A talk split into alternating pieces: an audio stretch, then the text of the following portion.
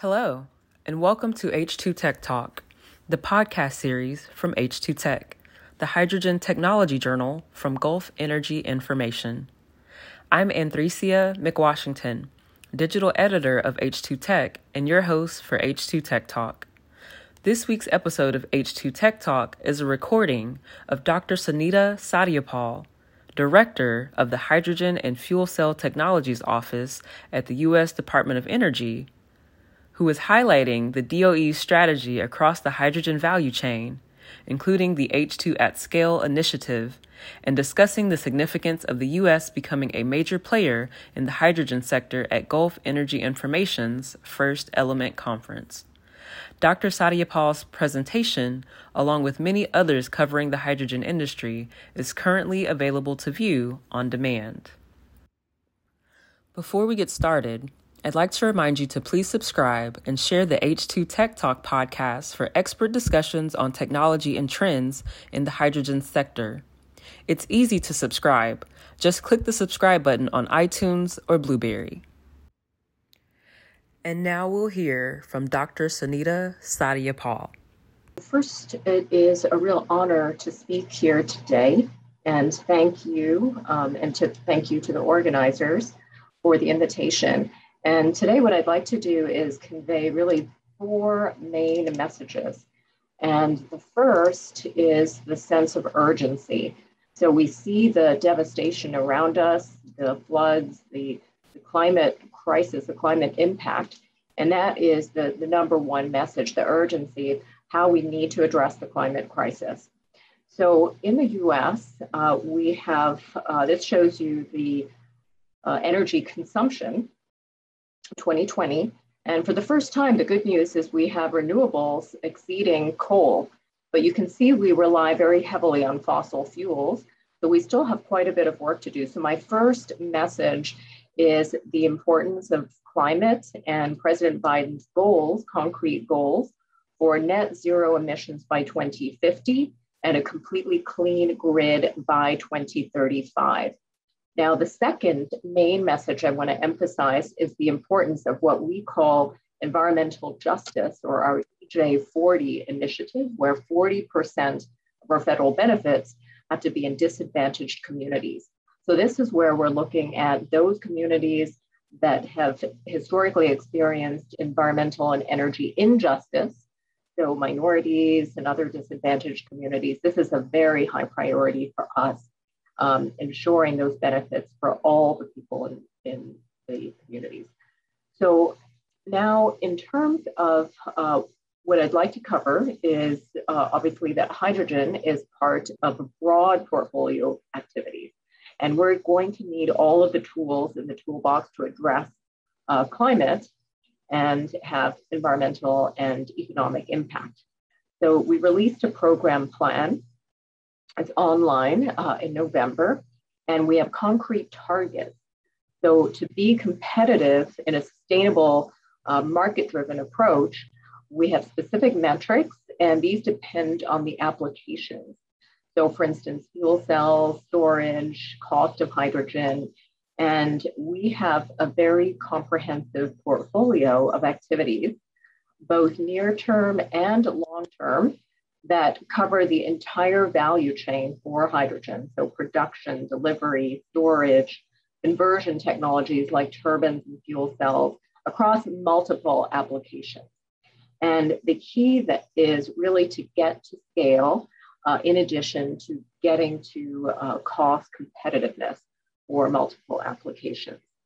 And the main way we um, are focused on getting to scale is through what we call our H2 at scale initiative, which is depicted here and really emphasizes the importance of hydrogen. Many times is called the Swiss Army knife of energy. And we can use multiple diverse uh, domestic primary resources, so renewables, nuclear, fossil with CCS. We can either use the grid or bypass the grid and produce hydrogen. And once we produce that hydrogen, we can store it. We can either put it back on the grid or we can use it for multiple applications. So it's really an enabler. It can be more dispatchable, for instance, than just the electric grid.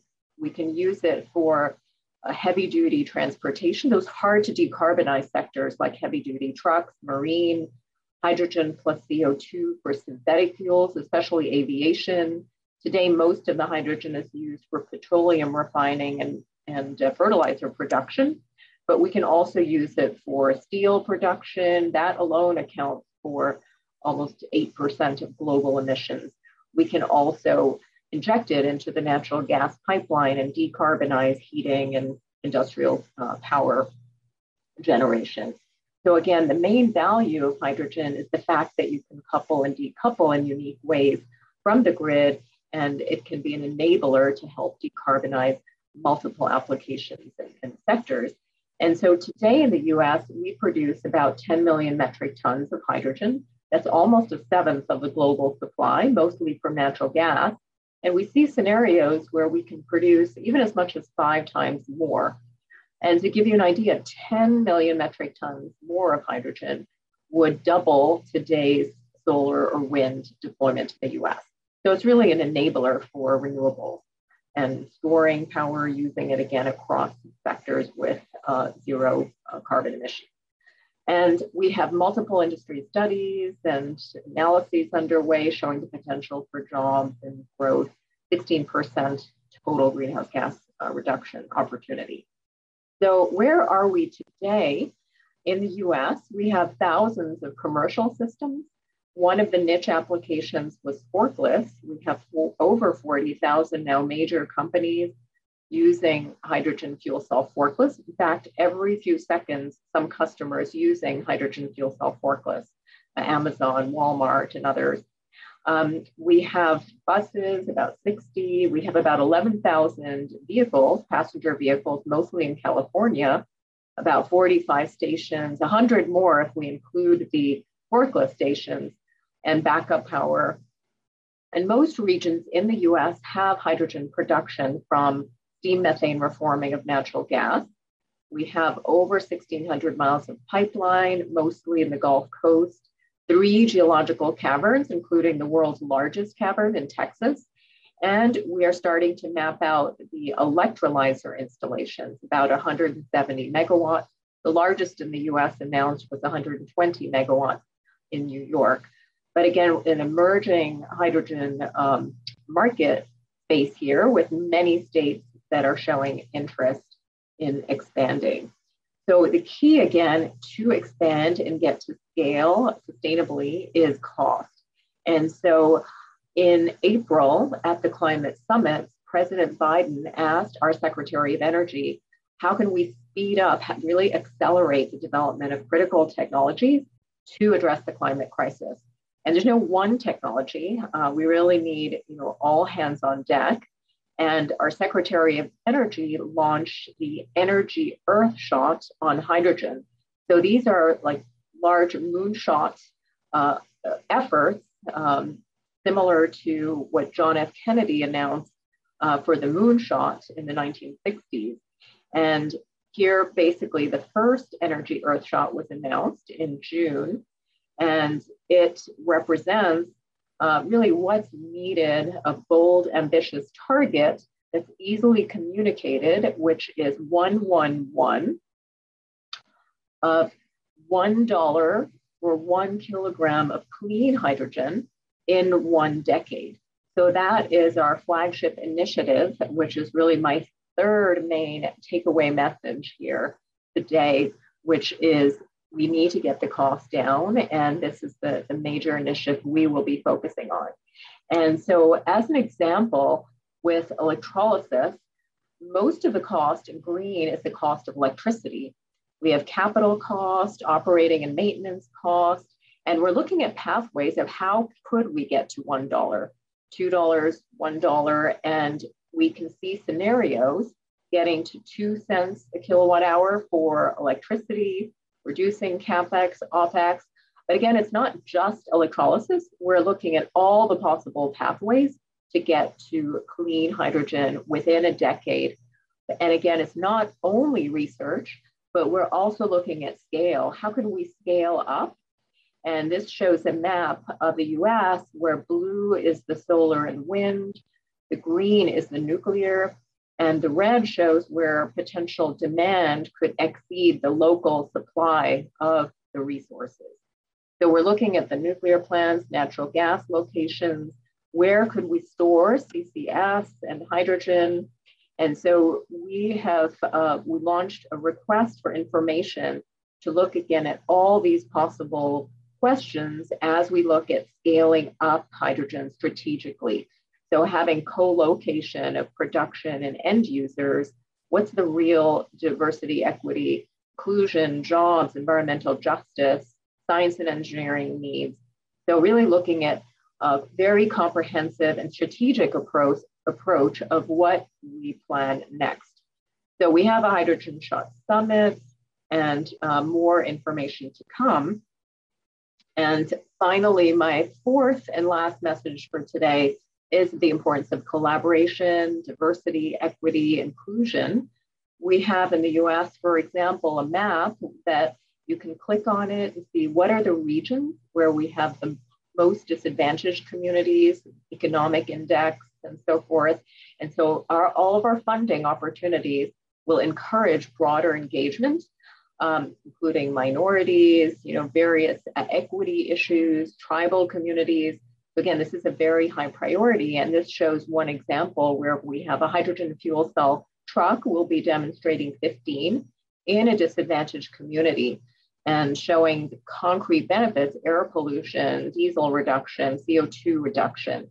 So again, wanted to highlight that. And the spirit of collaboration really is um, no matter what you do, no matter how hard you try, no one can whistle a symphony alone. It really takes a whole orchestra to play it. So I think now more than ever, we need government, industry, investors, the global community to work together to get these clean energy technologies uh, like hydrogen across the finish line.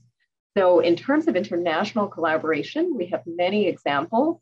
IEA, the Clean Energy Ministerial Mission Innovation just launched a clean hydrogen mission in June. Uh, again, many examples of collaboration, and IPHE since 2003 has been very active with over 20 countries. We are looking at uh, gaps in safety codes and standards and where we need to address those gaps we have a task force looking at facilitating international trade and what is the actual greenhouse gas footprint, analytical methodology for uh, hydrogen production.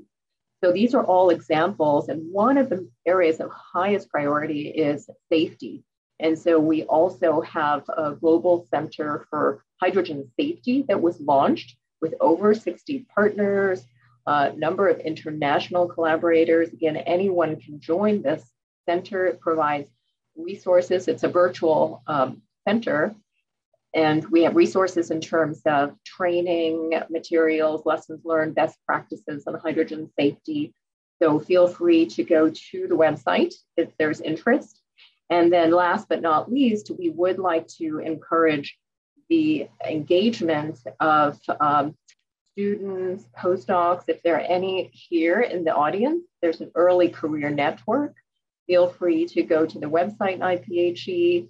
Over 10 countries, 150 already uh, engaged through this network, and a lot of resources available. So feel free to look at the website, increase your H2IQ tools, H2 tools. And then in the US, we have with the atomic weight of hydrogen 1.008, 10.8, or October 8th is designated as National Hydrogen and Fuel Cell Day. So an opportunity to disseminate information. So, with that, thank you again for organizing this event and for the, the invitation on behalf of the US Department of Energy, Hydrogen, and, and Fuel Cell Office and our entire program. Uh, thank you once again. Thank you for that great presentation. To everyone watching, don't forget that you can access the presentation using the File tab on the right side of your screen we thank you for joining us and don't forget you may watch any presentation on demand for one year.